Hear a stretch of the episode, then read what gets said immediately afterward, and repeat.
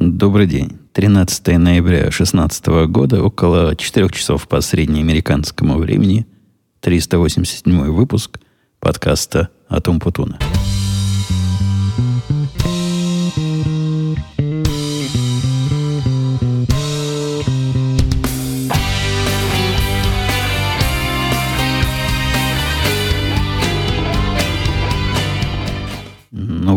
Очередные выходные, очередной выпуск подкаста.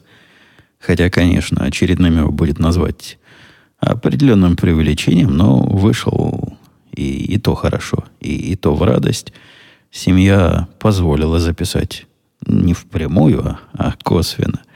Они укатили сначала свой любимый свое любимое кафе, а потом пошли по магазинам. Ну да, из хороших новостей вы можете слышать, я наконец-то починил свое звучание. У меня, по-моему, уже в последнем подкасте, который был недели, сколько, три назад, вот в этом, в этой ленте, все, все было плохо, все было не так, и я жаловался на кошек, которые что-то там нажимают. Мне, по-моему, удалось. Мне не удалось восстановить, как они именно нажали это все. Я в прошлый раз тоже делился удивлением. Но, по-моему, удалось это все отменить скорее даже не отменить, а скомпенсировать. Короче говоря, я, я себя чувствую комфортно, как дома. И если вы думаете, что мы с вами так давно не слышались по причине моего перфекционизма и максимализма, и я не мог говорить в, не до конца настроенную студию, так вы таки ошибаетесь. Случилось у нас такое, что в английском языке есть специальный термин, который звучит как идеальный шторм. И я не знаю, как это по-русски, но это когда все, все беды ложатся в одну корзину и ударяют тебя сразу кулаком по голове. Беда пришла откуда не ждали. От бестолковости. Это такой набор, я вам доложу, бестолковых э, действий, а точнее бездействий, что мне бы сказали, я бы не поверил, что так бывает. Напомню слушателям дорогим, которые тут со мной последние полгода сидят, я занимаюсь проектами разными, хорошими. И вот самый, самый-самый активный должен был быть по плану э, выдан заказчику на гора 15 числа. Ну, то есть в понедельник. В понедельник заказчик ждет проекта. И я вам таки скажу, что не дождется. Дело даже не в том, что сроки невозможно в нашем бизнесе и в, нашем, в нашей профессии точно определить. Со сроками все как раз в порядке было. Сроки были рассчитаны ну, с, с помощью плевания в потолок такого пристального и внимательного.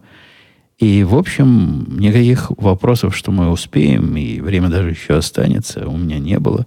Да и в прошлый раз я вам говорил, что вся ходовая часть, все сделано, осталось мелкая доводка и допилка этим самым напильником. Даже не напильником, а такой мелкой наждачкой надо было пройтись, чтобы поверхность стала блестящей и шелковистой. Но не тут-то было. Мы, как э, любой сложный продукт в нашей области, завязаны на целую кучу разных источников данных, которые нам эти самые данные, соответственно, и подают.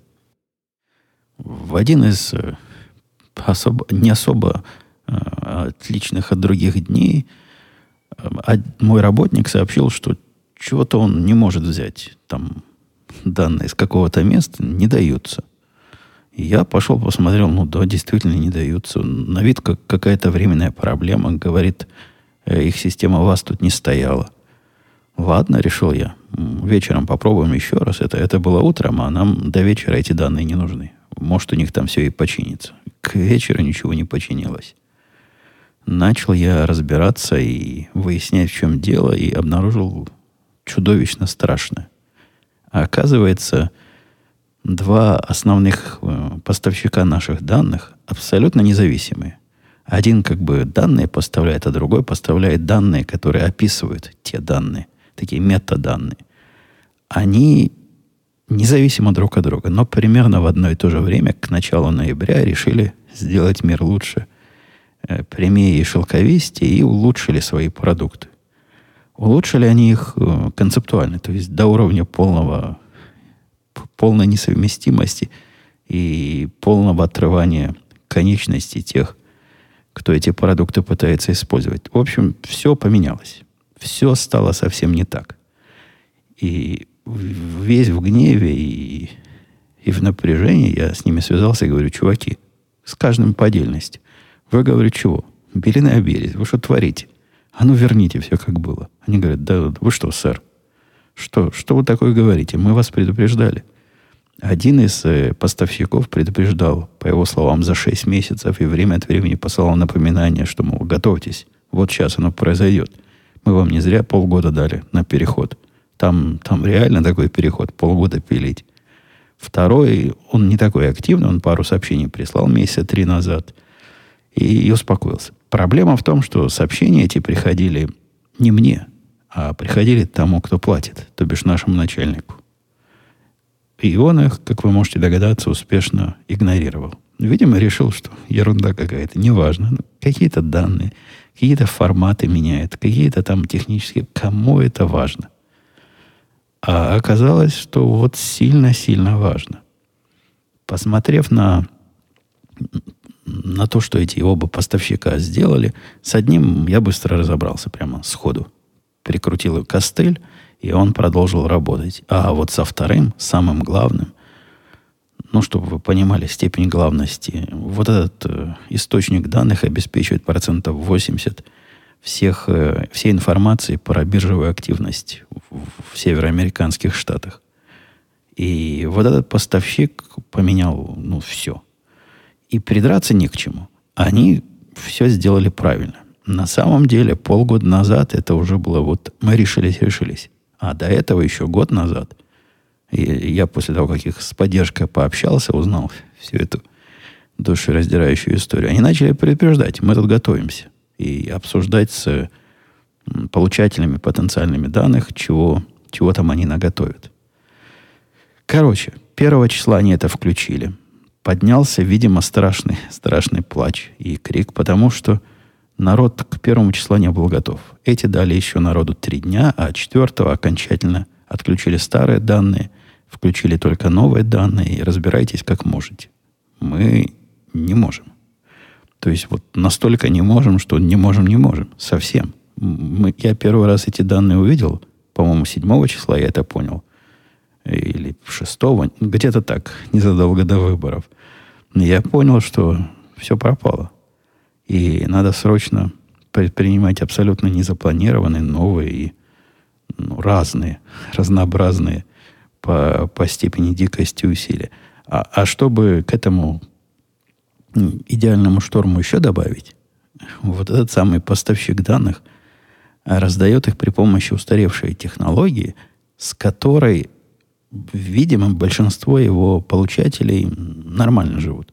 То есть такая технология, которая была принята лет, наверное, 20 назад в нашей области, а сегодня, когда вот эту технологию кто-то современный относительно использует, я не говорю про людей, это не вопрос выбора людьми, это вопрос выбора компьютерами. Вот когда компьютер с более или менее современным программным обеспечением пытается взять, зайти к ним туда, он получает ответ, что, мол, не, нельзя Протокол устарел, все старое, ключи маленькие. Мы так от, работать отказываемся.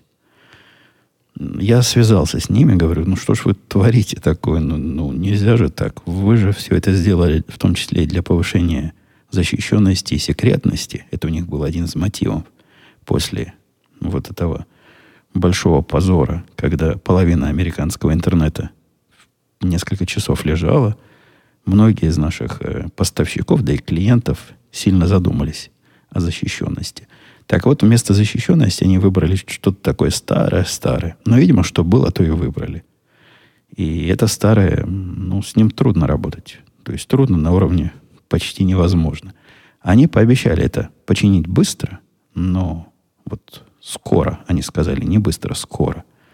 Но на мой нелицеприятный вопрос, а как это скоро перевести в какие-то дни, ну, там тоже ж такие же сидят. Такие же программисты, которые ответы давать такие скользкие не любят. Сказали скоро. Ну, как только, сэр, так сразу. Это было где-то неделю назад. Я все еще жду этого скоро. И, по-моему, не я один такой, который ждет. Но в то же время пытаюсь сделать эту работу, которую предполагалось сделать за 6 месяцев, за, за 2 недели.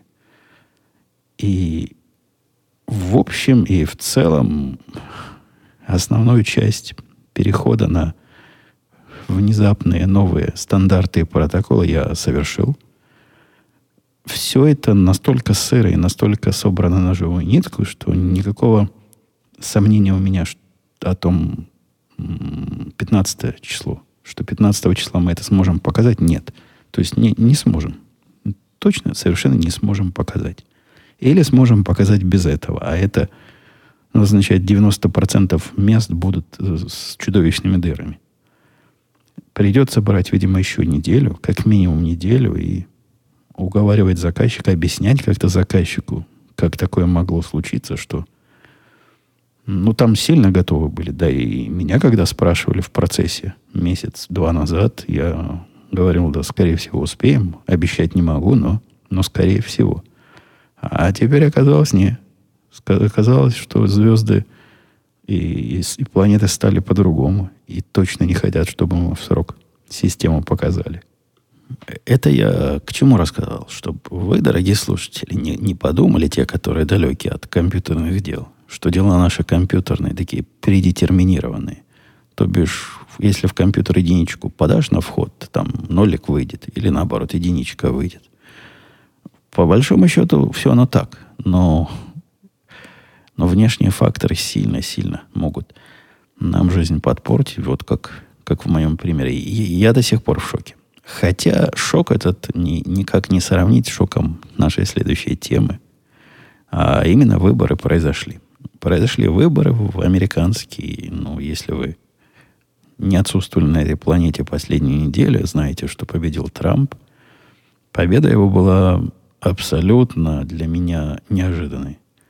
В общем, для меня неожиданным было и то, что он станет республиканским кандидатом, и я был этому, мягко говоря, не очень рад.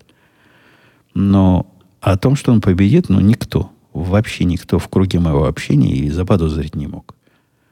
Разговоры шли о том, будет ли это такое поражение наголо, ну, шашкой наголо. То есть, будет ли это позор или ну, супер позор или просто позор. То есть, насколько его унизит Клинтонша.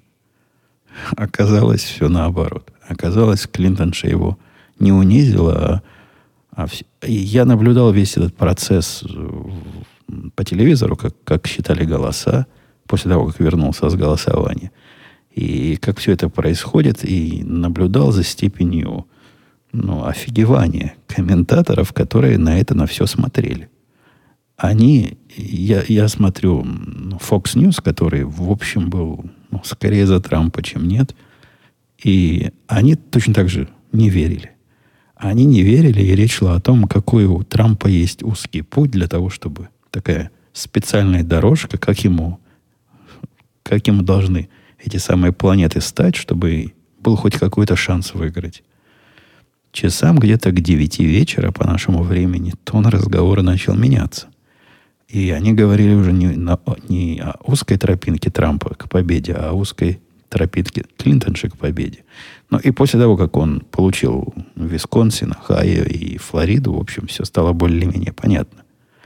А когда он и дальше стал расширяться и углубляться, то стало понятно, что это даже будет позор. И позор для демократической партии получился. В общем, да, такие выборы произошли люди вот эти технические, которые предсказывали результаты, насколько они все промахнулись, что-то у них с этой наукой социологией совершенно точно не то. Все предсказывали, что будет не так, а, а получилось так. В общем, неожиданность совершенно неожиданная. И мне кажется, если их модели, их анализы ни один из них, может, какой-то один и предсказывал, но если подавляющее большинство предсказывает обратное, то, скорее всего, что-то не так то ли с их методикой, то ли с их анализами, то или еще что-то надо в консерватории менять. Когда я в Твиттере опубликовал картиночку тут, когда идешь голосовать на, на пункт голосования, тебе выдают наклеечку. А я даже не понял с самого начала, что наклеечку эту положено себе ну, на одежду клеить. Она, она у меня тут на какой-то прибор приклеена. Но когда увидел, что жена вышла с наклеенной на себя наклеечкой, понял, куда на самом деле их правильно. Там выдали наклеечку, ты проголосовал, я ее показал в Твиттере. В Твиттере, конечно, спросили, за кого, за кого. Самые такие с тонким воспитанием сначала поинтересовались, является ли это пристойным вопросом. По-моему, нормальный вопрос. Хотя я... Не, я не хожу по улицам, не, не спрашиваю малознакомых людей, за кого они голосовали. Не знаю, насколько этот вопрос является общепринятым, пристойным, но на работе у нас никто, ну, в общем, не скрывал, за кого он будет голосовать. И у нас, у нас на работе, я напомню вам, республиканцы и, и демократы разделены 50 на 50. То есть среди республиканского лагеря есть я, есть наша бизнес-тетка. Она, она такая республиканец. Я, я вам докладывал, что меня за перереспубликанило. И мужик местный. Мы из нас всех троих только, только она голосовала за Трампа, и мы нет. Мы сели с, с чуваком и думали, ну что нам делать? Ну как мы можем, мы вот республиканцы, как мы можем голосовать в ситуации, когда два кандидата к нашим республиканским ценностям относятся слабо? Ну, если упрощать, то они, в общем, оба либеральные популисты – и, среди них выбирать ну, совершенно невозможно. Ну, не могу я голосовать за Трампа. Точно так же я не могу голосовать за Клинтона. То есть не могу от слова совсем. Вообще. Никогда. Ни при каких условиях. Да, я понимал и, в общем, и сейчас понимаю, что на кону стояло больше, чем исполнительная власть. Тут же система сложная. А от того, что придет э, президент, у него есть не есть, а будет возможность назначить судей Верховного суда. То есть от того, кто станет президентом, зависит э, наша судебная система. В какую сторону, будь то она в правую или в левую наклонена в течение долгих-долгих лет. Судьи эти выходят э, из, из этой должности только, только одним образом, когда, когда выходят из жизни.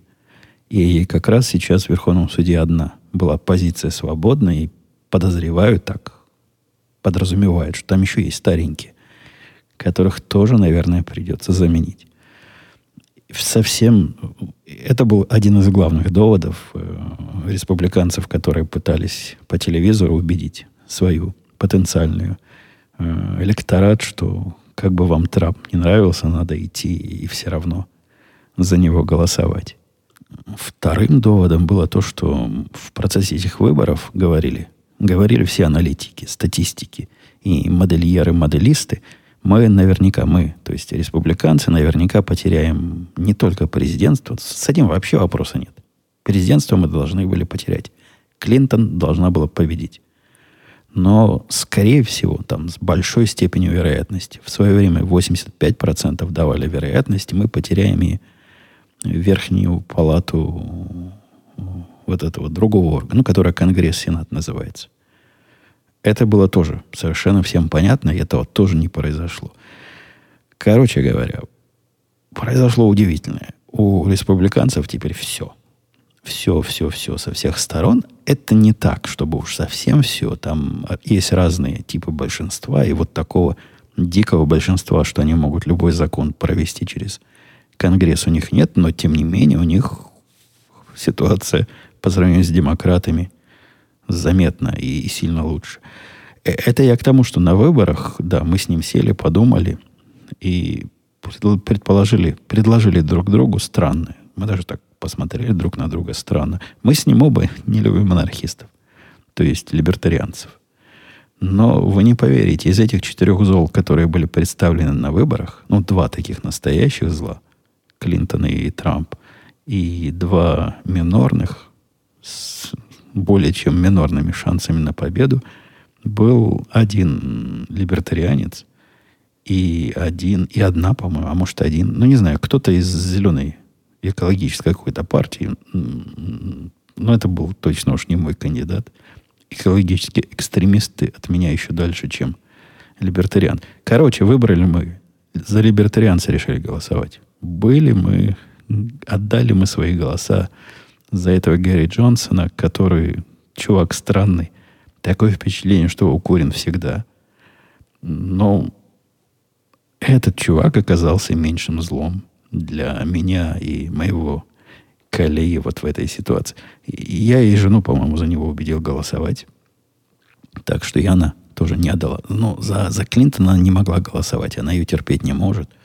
И считает, что это плохо для женщин. Для, для их феминистского движения это, это плохо. То есть, конечно, выбери женщину. Это, это у них главная идея. Но не эту женщину. За Трампа тоже она голосовать в конце концов не стала, хотя у нее были определенные сомнения.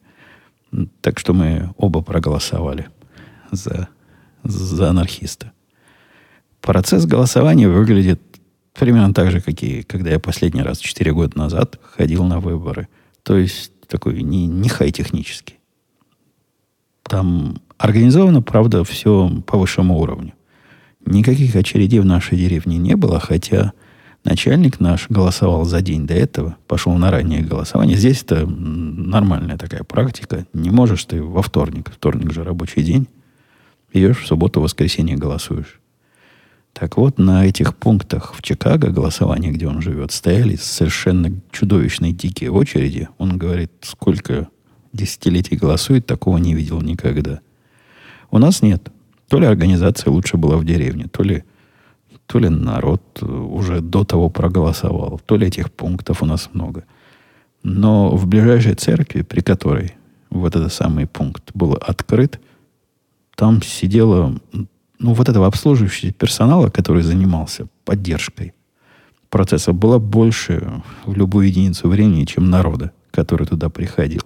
Заходишь, там у входа стоит чувак. Такой мужик лет 70-80. Показывает как заходить надо. Ну, чтобы ты, ты сюда не ходи, ты туда и ходи. Он специально для этого стоит. Пальцем показывает, куда идти. Хотя там везде стоят указатели и все. И все и так видно. После этого стоит длинный ряд столов. И за первым столом интересуется, ты зарегистрированный избиратель или нет.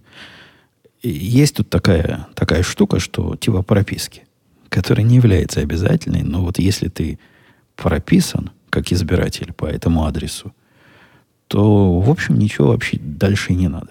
Настолько ничего не надо, что это, это немного удивляет. Они спросили, кто я, как меня зовут, какое, значит, им, имя и фамилию. Нашли у себя в списках. Я уж достал свои права предъявить, что я это я. Никому они были неинтересны. Видимо, знание кодового слова, как меня зовут, достаточно для, для получения бюллетеня. С женой проблема была более проблемной, потому что она не зарегистрированный избиратель. Как-то она оказалась не зарегистрированной. Ну, такого же не бывает, что ты не можешь проголосовать. Как же так? У тебя есть право голоса, ты гражданин. И регистрировал, не регистрировал, это дело десятое.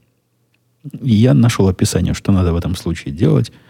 В этом случае всего лишь надо принести два документа на одном документе, там даже перечислены, какие документы должны быть. Ну, по большому счету, хватает водительских прав, например, и карточки страхования социального, или водительских прав и любого счета, который пришел тебе на адрес, или там счета с разных...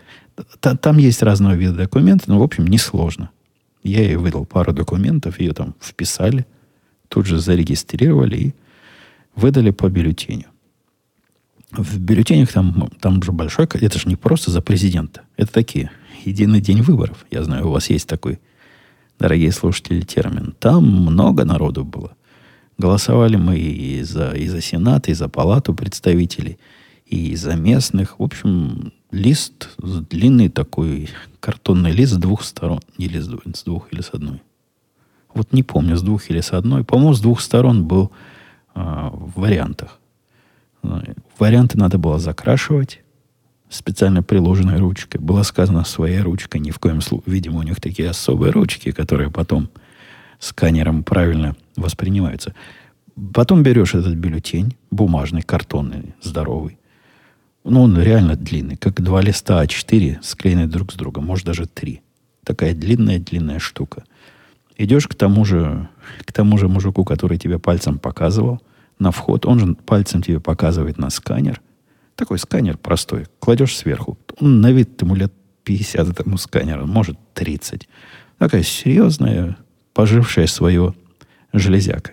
Кладешь туда, он засасывает твой бюллетень, и все.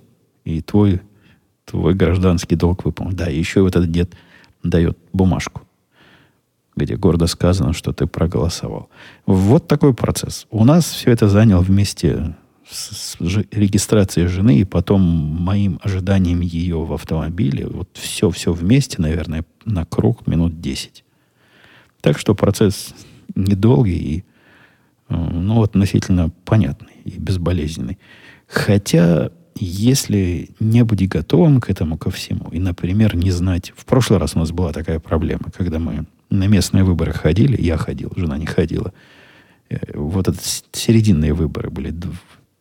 Президента не было в этот момент два года назад, а что-то другое мы там выбирали. Там как-то скрывали, кто и за кого кандидаты. То есть видишь имя, а там их там десятки имен. Попробуй вспомнить, кто это такой, какая у него позиция. Здесь хотя бы было написано республиканец или демократ, что же хорошо. Но и кроме того, по основным кандидатам я провел предварительную работу по таким главным, которые, которых мы все равно в Иллинойсе проиграли, потому что в Иллинойсе невозможно выбрать никого э, хоть частично нелиберального. То есть все наши, все наши варианты оказались не, в, не туда. Но это было понятно с самого начала. Тут Клинтон победила с перевесом, по-моему, 75%. Не с перевесом, у нее 75% от 100 было или 70%. Конгресс мы тоже потеряли, и, и, и не знаю, был ли, был ли он у нас до этого, но проиграли в штате все. Но мы, мы сделали все, что смогли. Мы наших поддержали. Давайте, чтобы не превращать сегодняшнее шоу исключительно в политическое, хотя там я, когда пойду вопросы, там, там будут хорошие разные. И все примерно в одну и ту же сторону. Uh, у нас у дочки Переключаясь с выборов на дело домашнее, прямо легко и непринужденно. У дочки линза в глазу застряла. Вы представляете, такая, такая незадача. Она решила попробовать с линзами контактными. И вот в этом месте, где их ей выдали, у офтальмолога, окулиста, ну, вот этого специального глазного врача, там ее тренировали, там специальный класс есть, который, как их вставлять, как их вынимать. И, в общем, все подробности рассказали. И вроде бы научили, пока она сама не попыталась. Попыталась, вставила в глаз, вынуть не может. Паника, паника, что делать? Ну, жена говорит, я этим заниматься не, я не знаю, я на курсы не ходил, она вообще всего, что с глазами связано, как-то боится. И меня тоже не учили, как я полезу в глаза ребенку. Поехали они в скорую помощь, в ближайшую, буквально пункт, вынимать линзы. Не тут-то было, дорогие слушатели. Скорая помощь сказала, ой, это тяжелый случай. Такой случай мы не можем сами тут решить, потому что у нас специального прибора нет. Нужен специальный прибор для извлечения этих самых контактных линз, а в нашей скорой помощи таких нет. Поэтому поезжайте вот в такую специализированную. Есть какая-то особая скорая помощь, у которой есть прибор. Поехали они в другой конец города в специальную скорую помощь. Увидели бы этот прибор. Это такая, такая резиновая штука – ну, такая пластика резиновая, по виду стоящая доллар фиговинка, который эту самую линзу надо вынуть. После вынимания линзы, что заняло в этом продвинутом месте, где прибор был, ровно одну минуту, нам этот прибор еще гордо выдали. Может, он одноразовый просто, я не знаю. Но они принесли с собой вот эту, вот эту штучку для вынимания. Назвать его прибором, ну, это, конечно, перебор. Но то, что в ближайшей скорой помощи его не оказалось, ну, это, это какой-то позор. Еще большое событие, которое... Оно происходило последний месяц. Это день рождения собаки и подготовка нашей собаки, сама подготовка нашей собаки к зиме. Собака наша, оказывается, сбрасывает свою шкуру. При этом если вы думаете, что вы представляете, что значит животное линяет, так я вам скажу, вы не представляете. как линяют вот эти кейс-хонд, это, это что-то невообразимое. Из нее лезут эта шерсть такими кусками, такими клочками, что из того, что выпало, можно еще пять таких собак собрать. Просто количество шерсти, которое мы выбрасываем, оно удивляет, как из одной относительно небольшой собаки столько всего может повыпадать. При этом выпадает не то, что волосками, а целыми, целыми кусками. Просто из этого всего можно что-нибудь связать собачье. Кто-нибудь бы вязал у нас что-нибудь из собак. Вот это был бы источник, практически невосполнимый источник материалов.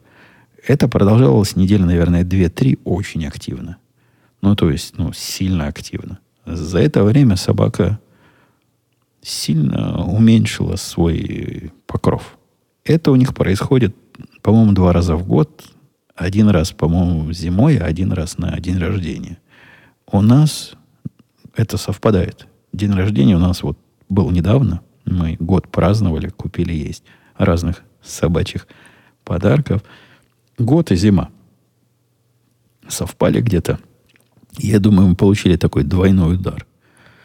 Ну все, процесс закончился. Из нее вроде больше ничего не вылезает. Она тут хвост недавно свой выдирала сама. Из хвоста тоже линька идет, чтобы вы не думали. Насколько быстро должна зарасти, нарасти новая шуба, владельцы называют, то ли покрылась шуба, у них какие-то странные такие. Я смотрел на русских форумах, вначале я удивился, что происходит.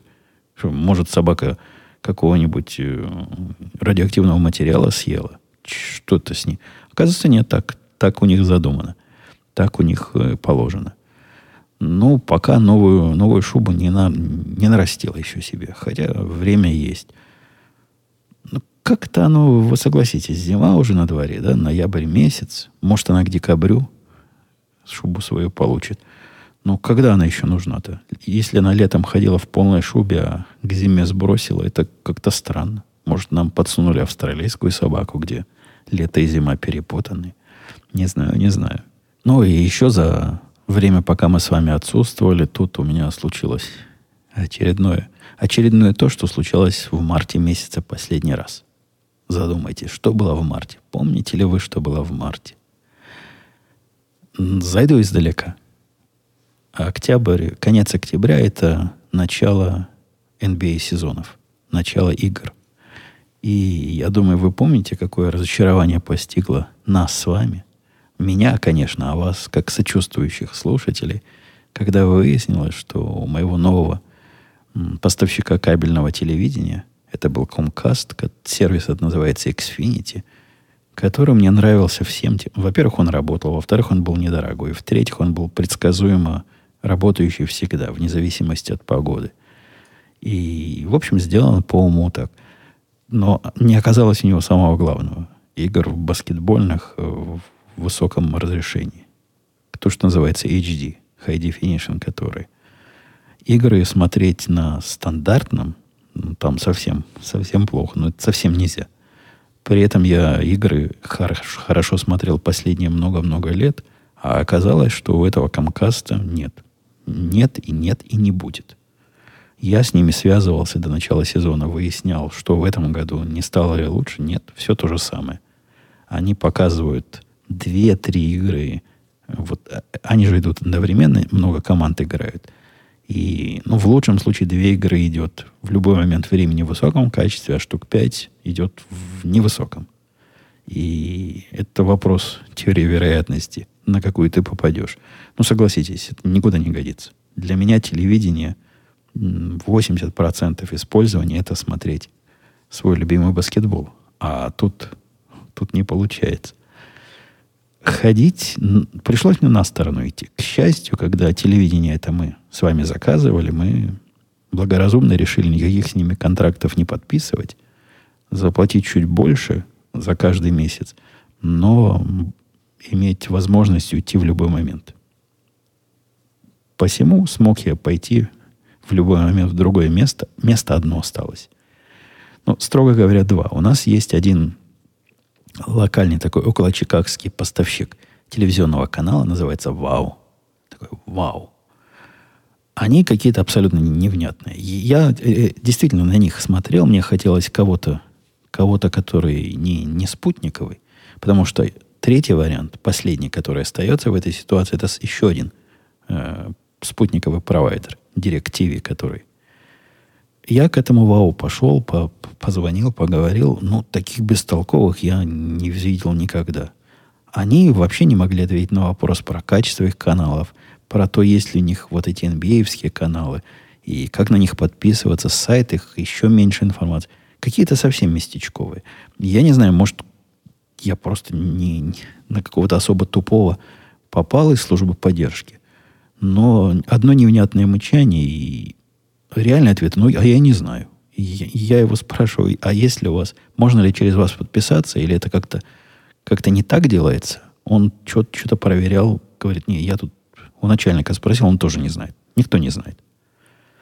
Понятно, не вариант. Может, они и хорошие, и, может быть, есть тут реальные у меня пользователи этого вау-телевидения, но продать свой продукт они не в состоянии совершенно явно. Другое дело с директивой. DirecTV прямо красавцы с точки зрения поддержки, с точки зрения покупки и с точки зрения всего остального. И я не буду долго рассказывать.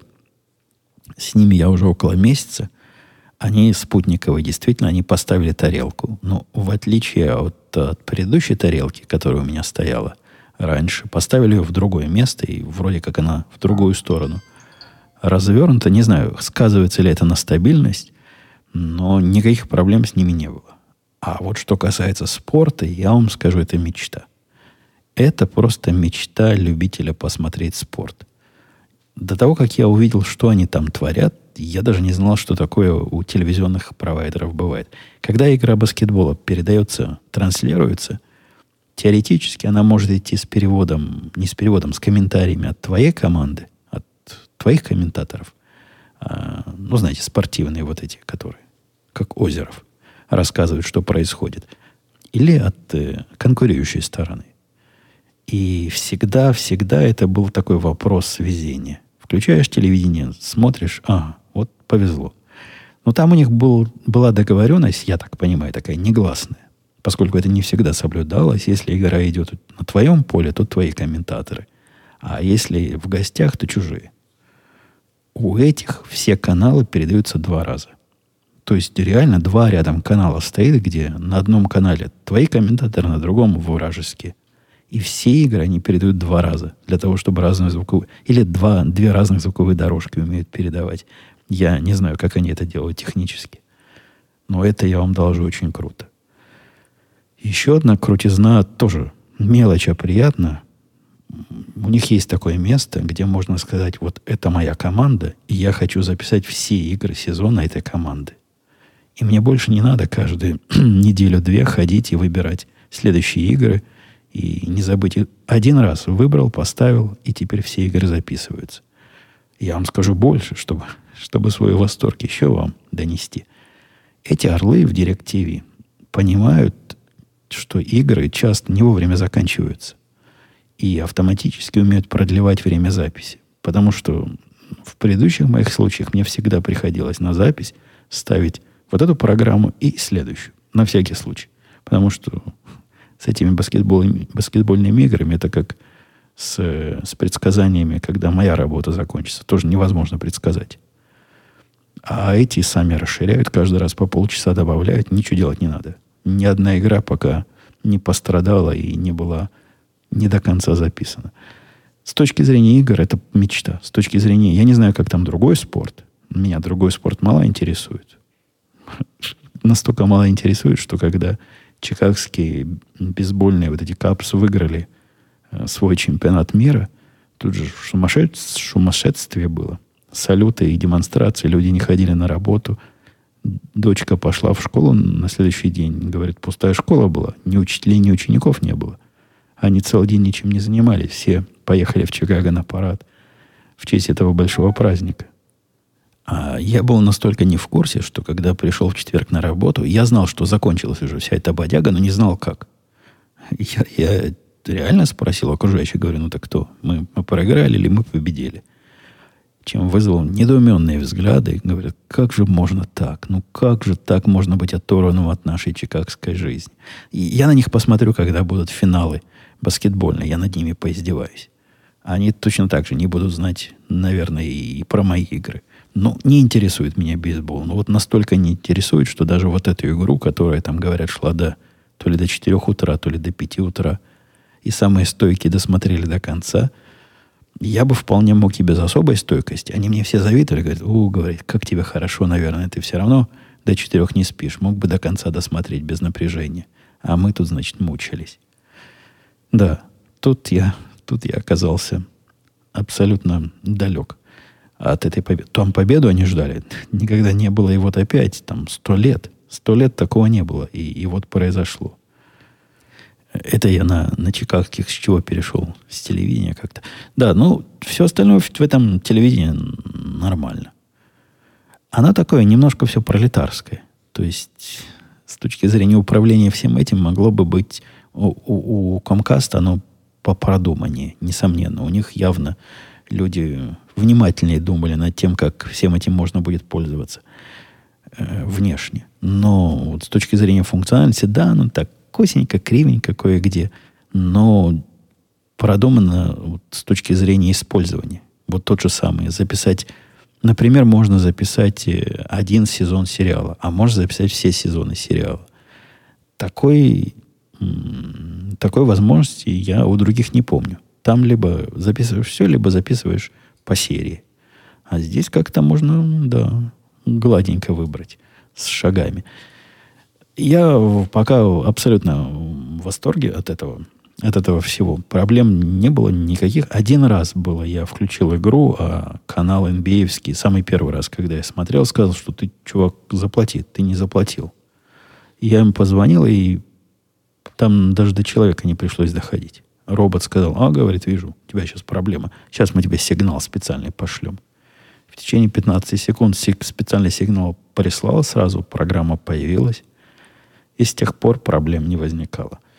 В общем, попытка пока, да, пока удачная. Она в том числе и включала отказ от телефона. Мне же пришлось в свое время и телефон у этих комкастов купить. Я не хотел, но они заставили. Они не давали нормальное телевидение, пока не купишь у них телефон. Надо обязательно, чтобы две услуги было. А то тебе дают, дают отстойную коробку для записи. DVR отстойный. У этих ничего такого не было. То есть, хочешь, бери. Оказалось, кстати, что я их заказчик, потому что DirecTV объединился с тем, который продает мне телефонные услуги.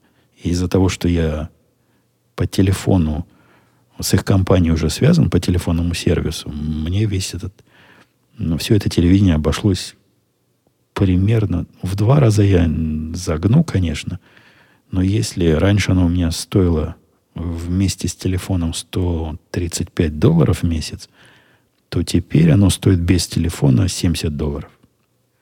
В виде телефона я подключил себе такую штуку, называется Ума. Я о них раньше слышал. Мне телефон этот домашний нужен исключительно для того, чтобы э, жена была спокойна. Ей кажется, что настоящий домашний телефон это, это гораздо круче и гораздо лучше, чем сотовый. Вот этой умы покупаешь коробку за 90 долларов или за 99 долларов. И, в общем, все. Больше ничего платить не надо, кроме ежемесячных налогов, которые составляют 3 доллара в месяц. Оно действительно так стоит. Купил один раз коробку, потом по 3 доллара в месяц платишь. И если тебе от этого телефона чего-то такое особое, продвинутое, умное надо, то там специальные премиальные услуги. У них такая, видимо, бизнес-модель продавать эти коробки у этой умы и продавать продвинутые услуги. Они дали пока на три месяца все эти услуги бесплатно. Ну, такие понятные услуги. Когда звонит э, вот этот э, как бы проводной телефон, могут и сотовый позвонить в ответ. Можно списки белые и черные составлять. Можно, по-моему, автоматическое распознавание сообщений, которые тебе оставили, и в текст переводить его, чтобы их не слушать, а просто читать. Всякое-всякое-всякое. То ли оно 10 долларов в месяц они за него хотят, не помню. Ну, каких-то каких денег хотят. И я пока не очень понимаю, зачем оно мне надо. Телефоном-то я э, домашним не пользуюсь. Редко-редко кто на него звонит. Но перенести номер оказалось несложно. Процесс настолько же прост, как и был всегда. Просто заполняешь форму в интернете. Доказываешь, что это ты, и все. И номер переносится.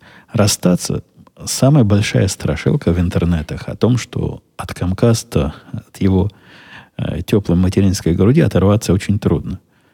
Они пытаются тебя уговорить и удержать, и были ну, какие-то буквально анекдотические случаи в интернете в свое время, когда люди часами пытались добиться того, чтобы сервис им отключили. Не хотим мы больше.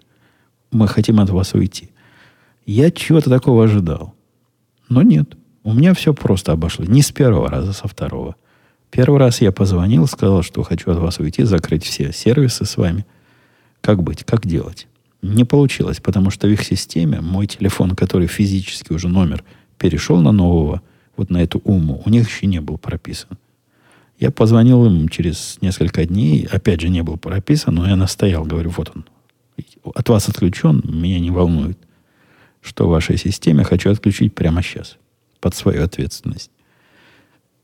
Попытались, да, узнать, а почему, я объяснил. Они, конечно, предложили какую-то глупость, говорят, да-да-да, мы знаем, вот у нас нету хорошего баскетбола, качественного, зато у нас есть хороший футбол – Хотите, мы вам его дадим на следующий сезон бесплатно?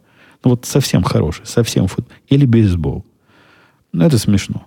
Мы же с вами понимаем, что это смешно. Они, по-моему, тоже понимали, что смешно, но положено приговаривать. Процесс возврата оборудования тоже был несложный, хотя если с дишем, который у меня был до того, спутниковый, спутниковое телевидение, те присылали тебе коробки специальные – ты в эти коробки оборудование клал и относил на почту. Здесь нет. Здесь надо отнести такое ближайшее представительство, которое оказалось от нас не так близко. Миль, наверное, 10 от нас туда, в бок. Э, ну да, там такой типа магазина, в котором, в общем, ничего купить нельзя. Но можно ознакомиться с тем, что какие услуги они поставляют. Наверное, можно заказать. Он выглядит как магазин, но ничего не продает. И в этом магазине можно издать. Совершенно элементарно. Я даже коробку никакую не находил для всего этого. Взял подмышку все эти приборы. Там четыре прибора было, пульт отнес. Они провели сканер, выдали мне чек. Мол, товар принят, товар сда, сдан. Накладную выдали. И все. И на этом, похоже, мое общение с Комкастом закончилось. Что-то я тут подустал. Давно с вами не сидел, силы не рассчитал, видимо слишком быстрый темп с самого начала выбрал. Давайте на вопросы посмотрим. Олег пишет. Поздравляю с победой республиканцев. Олег, ну это, это слезы, это не победа республиканцев. Это полнейшая деформация республиканской партии в том понимании, в котором я, я ее раньше воспринимал. Не-не, я, я это победой никак. Президентскую часть никак не ощущаю. Да, то, что представительская власть осталась, это в каком-то смысле победа. Но как бы главное, ну, результат главных выборов, это все-таки были президентские выборы. Назвать это победа республиканцев, многие республиканцы с вами бы, Олег, не согласились. Конечно, не победа демократов, но и не победа республиканцев. Это какая-то победа оголтелых популистов. Э, здравствуйте, Евгений писал Шерхи интересует вопрос, как повлияли результаты выборов президента на автоматические системы обработки данных с бирж. Выдержали или что-то слом? А ничего такого не было. В, в, сразу после того, как стало видно, что Трамп выигрывает, э, бизнесы, не, не бизнесы, а рынки ценных бумаг немножко среагировали, немножко сильно предварительно среагировали, потом отыграли свое, но никаких диких объемов и каких-то таких э, страшных потрясений – с моей стороны не было заметно. Все было как обычно. Да, чуть более активно, чем всегда. Но ничего такого, о чем, о чем можно рассказать в приличном обществе. Н- ничего интересного не произошло от, э, от этих самых выборов. Привет, потом писал Сир Джек. Естественно, главный вопрос для американцев, как вы относитесь к победе Трампа? Ну, с грустью. Я, я у своего начальника спросил, говорю, у тебя какое какое там отношение. Он сильный такой демократ. Ну, не сильный, не оголтелый демократ, но демократ, убежденный. И он бы голосовал за Клинтон, даже если бы о, с нашей стороны был бы не Трамп, а кто-то более более вменяемый. Я поинтересовался, его можно ли состояние описать как э, траур или волнение или озабоченность. Он сказал, что, скорее всего, озабоченность. Вот у меня прямо больше, чем озабоченность отношения. У меня напряженная озабоченность, дорогой слушатель. И то, что он победил благодаря людям без образования, как я отношусь. Я отношусь плохо к, этой, к этому посылу. Это такой, такая скользкая территория, и если вы говорите о том, что Трамп победил из-за того, что люди без образования за него голосовали, вы точно так же можете потом сказать, что Клинтон победила бы, или Обама в свое время победил из-за того, что за него голосовали совершенно необразованные черные или, или другие цветные люди. Это, это скользкая дорога, и там статистикой все не так. Не так, чтобы просто. Поддержите, продолжаете ли вы считать, что доступное образование выше для американцев не нужно в этом свете? Э, что значит не нужно? Тоже такой вопрос из, из стиля вот этих наших марксистов, Берни нашего. Нужно. Но и, э, что, что означает нужно? Это как переводится на человеческий язык? А переводится так. Нужно, чтобы кто-то за него заплатил. Потому что бесплатного высшего образования, как бесплатного ничего не бывает. Но доступное, ну, что означает доступность с точки зрения вот этих демонстрантов, которые выходили на улицы и протестовали? Что совершенно поразительно. Вышли люди, э, поразительно не, даже не то, что вышли. Вышли это нормально. У них есть такое право, у них есть специальная поправка про свободу слова. Могут ходить манифестацию устраивать. Бессмысленно в этом, собственно, цель. Они чего хотят добиться. Потому что добиться этим невозможно ничего. Совершенно законные выборы. Все прошло, да, вот так. А вам не нравится результат демократии, дорогая молодежь? Если он не такой, как в вашу сторону, ну, ну уж увольте. Вот так оно иногда бывает. Я, конечно, понимаю их проблемы. Вот этих студентов, которые выходили массово. Они, собственно, и сами не знают, за что голосуют. Несколько, несколько было интересных интервью, влавливали этих студентов и спрашивали, а вы, собственно, против чего? Они говорят, мы против Трампа, мы против всего плохого за все хорошее. На следующий вопрос, а за кого вы голосовали? Они говорят, не, мы, мы что-то не ходили. Как-то не ходил. Как-то не сходил голосовать. Ну вот, вот не сходили. Ну, молодцы, теперь идите маршем. И их понятно, их понятна расстроенность. Если они понимают, по поводу чего они расстроены, то при больших социалистах, непонятно, что при Трампе будет, но при, при Клинтон или и, прочих вот этих э, левых им бы грозило много чего хорошего. Много чего хорошего из-за того, что богатые должны за все платить. Такая у социалистов идея. А, в том числе из-за их образования, как вот предлагает слушатель, чтобы оно стало доступным, да, чтобы было доступно любому босяку, который ходит по улицам и протестует, надо, конечно, чтобы я за это заплатил. Добрый день, вот он писал Сергей. Спасибо большое, подкаст слушаю с удовольствием. А вообще, я действительно кот, писал Сергей. Как бы это странно для людей не звучало. Очень жду следующего выпуска. Я этот комментарий к тому, что в прошлый раз меня жена поругала. Говорит, чего ты кота обидел? Как ты мог, как ты мог котика обидеть? Оказывается, вот эта идея, что коты пишут комментарии, она в живом журнале популярна. Там половина, видимо, животных пишет эти сообщения.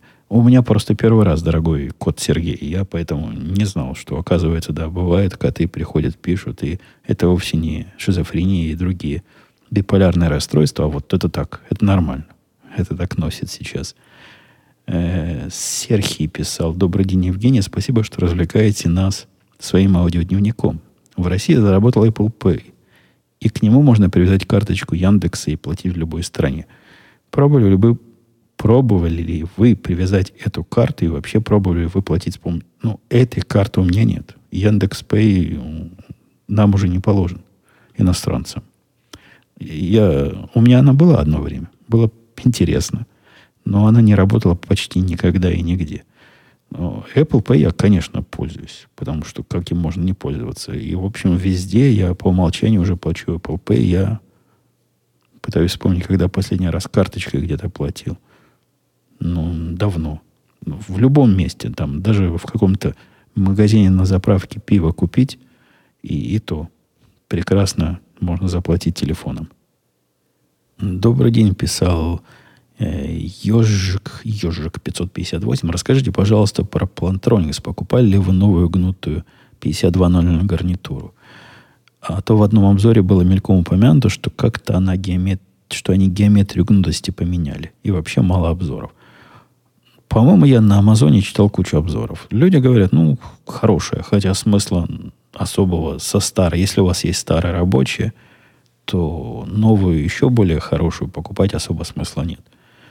У меня две есть старых, то есть такая же, только предыдущей модели – и я тут на днях думал, что я обе потерял. Оказалось, нет. Они нашлись потом в разных карманах. Так что, дорогой ежик, я, я пока не могу ничего сказать. Не покупал. Но та, что есть, меня устраивает. И, видимо, не куплю, пока либо не потеряется, либо не поломается. Андрей писал длинный комментарий. Э, суть его в том, что Amazon обновил свой Fire TX TV. Он остался таким же по цене, но возросла производительность и плавность. Э, с самого начала он там дальше меня спрашивает, обновился я или нет. У меня, я уже запутался, на что я тут обновился. У меня их куча разных поколений есть. И все они примерно одинаково хорошо работают. Я их обновлял не потому, что тот старый, я хочу новый. Они все быстрые, они все достаточно хороши. Наверное, вот этот новый еще лучше, о котором пишет Андрей. Дальше он пишет, что я знаю, что вы активно пользуетесь коди на своих устройствах – как вы относитесь к такому положению вещей, что, что коди заблокировано в магазине? Какая-то путаница, Андрей. Коди никогда, ну, я не знал такого. Я никогда об этом и не слышал, что Коди хоть когда-то была в этом магазине. Она всегда устанавливается сбоку, простым и понятным способом. Есть э, даже установщики такой в один клик. И, ну, возможно, она появилась на какое-то время в этом магазине, а потом была заблокирована. Но, повторюсь, я ни разу даже не предполагал, что она может быть в этом магазине. Поскольку это программа для проигрывания вашего собственного контента. Она, с, с одной стороны, ну, вы понимаете, она такая условно, условно стрёмная. Может проигрывать чего угодно. С другой стороны, я даже не думаю, что это проблема. Вот борьба за, за авторские права. А просто она на поляне сидит, где где сам Amazon пытается свое продавать. Ну и почему бы ее не заблокировать, если можно заблокировать? Никто вам, мне никто не мешает, и вам, дорогой, дорогой, дорогой Андрей, никто не мешает ее легко и спокойно поставить. Никуда она не девается, никто ее оттуда не удаляет. Ну да, не из магазина, да, не, не одним нажатием прямо на пультике, а двумя нажатиями прямо на клавиатуре вашего компьютера вы вполне, вполне сможете это сделать. При этом потом писал Андрей. Хотел спросить по поводу формального общения. В английском нет разницы между ты и вы. Как понять, что с тобой на вы общаются или перейти на ты? Однозначного ответа в интернетах не нашел. Слушайте, ну когда нет разницы, такие проблемы нет. Как вы, как ты, Андрей, перейдешь на ты со мной, если мы и до этого были без спецификации того, было это ты или вы. Не, проблема несколько надуманная. В реальной жизни, в общем, все, которые... Все, все люди, которые общаются между собой напрямую, они, я бы сказал, общаются на «ты». Разве что, если вы попадаете в какое-то заведение, в котором, не знаю, какая-нибудь служба государственная, какие-нибудь такие другие, такие выпендрежные места – где с тобой положено как-то, или в какой-то особый ресторан идете, где пытаются с тобой говорить на «вы». Но поскольку другого пути на «вы» говорить, кроме как э, называть тебя сэрами, мистерами и всячески прочее показывать уважение нет, ну вот так и показывает, другими словами. Но вообще это редкость. В обычном повседневном общении, я бы сказал слушателю Андрею, тут все общаются на «ты». Станислав писал, Здравствуй, Путун. Как верно заметил один из слушателей, есть так категория людей, которые слушают на телефонах твои подкасты и забывают оставить комментарий. Поэтому это второй. А, видимо, там был первый где-то. Спасибо за подкаст. Расскажи, пожалуйста, как обстоят дела с умными часами. Пользуешься ли ты Apple Watch? Или они тебя полностью разочаровали? И планируешь ли когда-нибудь попробовать. А я рассказывал про них, что они у меня получили второе дыхание. Потому что при помощи часов на руке я э, доступаюсь к своим компьютерам. Ну, у них такая новая возможность, когда компьютеры и процессоры понимают, что часы на тебе, на теплом твоем теле сидят, они могут вам открыть компьютер, не надо вносить туда пароли и, и явки. Вот это такое единственное использование. Но когда я на тренажере хожу, да, эта штука меряет пульс, хотя зачем мне надо мерить пульс, я, я и так знаю, в каком состоянии я его выдерживаю. Да и на приборе для бега тоже есть ручки для измерения пульса. Кстати, совпадают результаты. Ну, чуть ли не до одного удара. Как-то они все умеют аккуратно этот пульс мерить. Э, Евгений, не было ли идеи, писал Аликом, сделать лайвстрим какого-нибудь проектика на коленке? Я понятия не имею, что это значит. Лайвстрим какого проектика? Он имеет в виду слушатель, задавая вопрос, э, запись подкаста в прямом эфире или какое-нибудь программирование в прямом эфире. Но если про подкаст, то у меня есть подкасты в прямом эфире. Это, кстати, тоже я когда-то пробовал так производить, но особой поддержки народного населения не заметил у этой идеи. Хотя, согласитесь, идея богатая. Если бы у нас было, допустим, воскресенье, там, два часа или четыре часа забитое время, и собирался бы к этому моменту народ, то уж хочешь не хочешь, а, а придется прийти и все сказать. Но нет, да, я, я согласен, это не тот жанр, о чем нам с вами говорить в прямом эфире. Принимать звонки, ну так и по подкасту Радио Тимы с вами помним, что звонки от народа населения это такое редкое дело. С одной стороны, а с другой стороны, редко, когда они интересны. Евгений, добрый день, писал Алексей. На одном из многочисленных форумов в интернете про программирование увидел у молодежи устойчивую убежденность в том, что в институте учиться не нужно. И тем более не нужен диплом. Лучше сразу начать работать. А главная мысль была, что без института у тебя будет больше опыта и проще устроиться на хорошую работу высокооплачиваемую. Хоть у меня и диплом никогда не спрашивали, но я не уверен, что можно отказаться от той базы, которая дается в институте. А, в общем, понятно. Мы эту тему не раз, э, Алексей, э, обсуждали. Я хорошо отношусь к образованию, базовому, фундаментальному. Вот хорошо. Но сказать, что я плохо отношусь к отсутствию этого образования, тоже не могу. У меня нет э, такой строгой позиции, что на работу я беру только с образованием не меньше мастера в компьютерных науках. Да нет.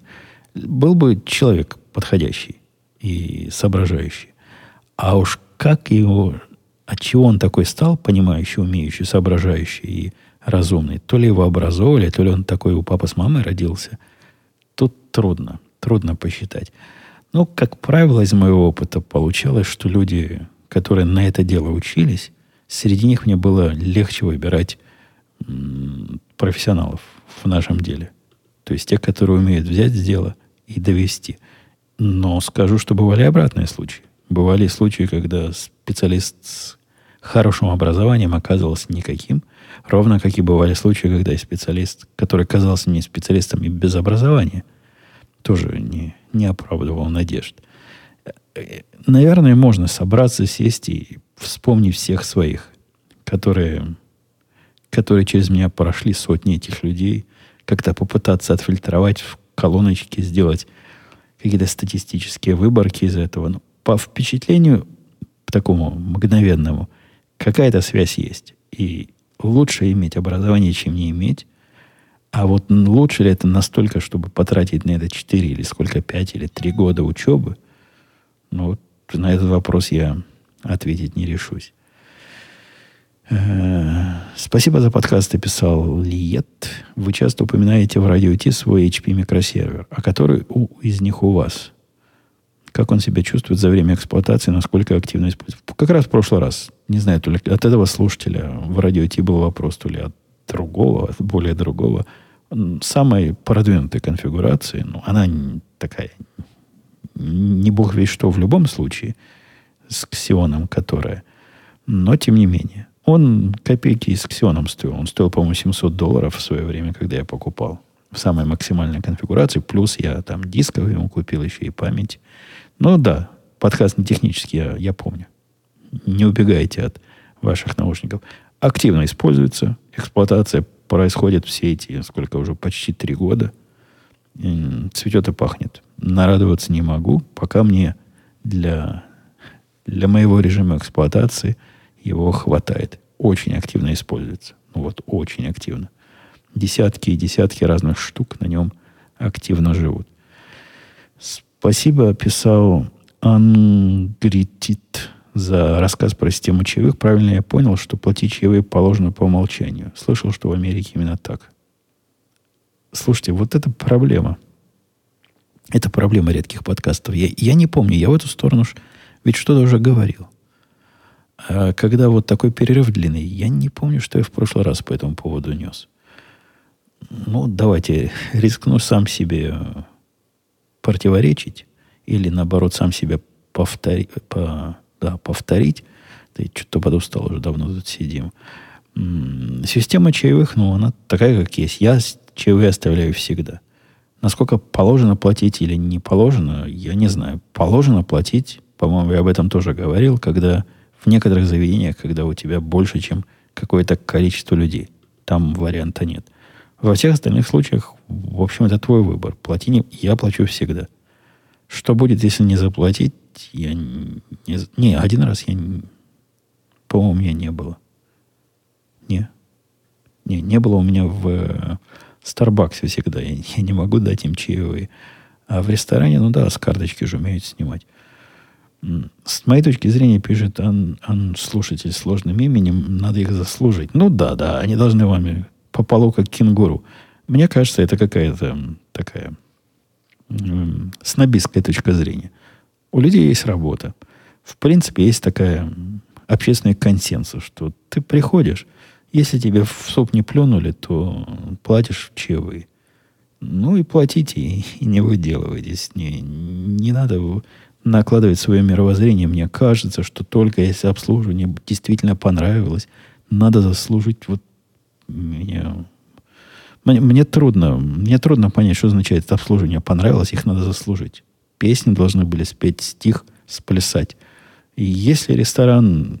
Я просто не хожу в такие рестораны, в которых меня могут не так обслуживать как-то. А там, где меня обслуживают так, вот возможность того, что это заслужили или не заслужили, я не знаю, где эту грань провести. То есть, э, если принесли еду через 40 минут, это заслужили или нет? А, нет. То есть я буду наказывать э, официанта за то, что повар готовит 40 минут, по-вашему. Да и, в принципе, в нормальных ресторанах 40 минут, час подождать это нормально.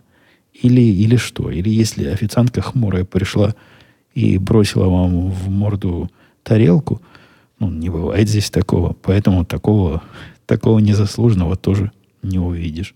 Не, я, я не понимаю, как, как вот эту грань провести и что такое обычное обслуживание, за которое им зарплату платят, а что такое, которое действительно понравилось. Платите. Платите, как принято. И не морочите голову. Не выдумайте себе особые правила для... Не скажу для, для объяснения своей скупости, но для, для объяснения своей такой странной позиции. Ладно, все, я на этом... Что-то я устал с вами тут час, наверное, да даже больше сидел. Пойду, пойду по делам своим, например, что-нибудь съем. Хотя нет, до того, как я что-нибудь съем, у меня сегодня день, день же тренажера. Мне же надо пойти на тренажер. Я... А, оказывается, не надо. Я же в четверг на работу не ездил. Поэтому четверки я не пропустил. И поэтому сегодня мне нагонять не надо. На этой радостной ноте я с вами совсем, совсем, совсем голос пропадает. Я с вами прощаюсь. Услышимся на следующей неделе. Надеюсь, не пропадать. Надеюсь, что таких э, превосходных штормов и идеальных, идеальных, э, идеальных, неидеальных условий больше не возникнет. А, и мы с вами услышимся в следующее воскресенье. Пока.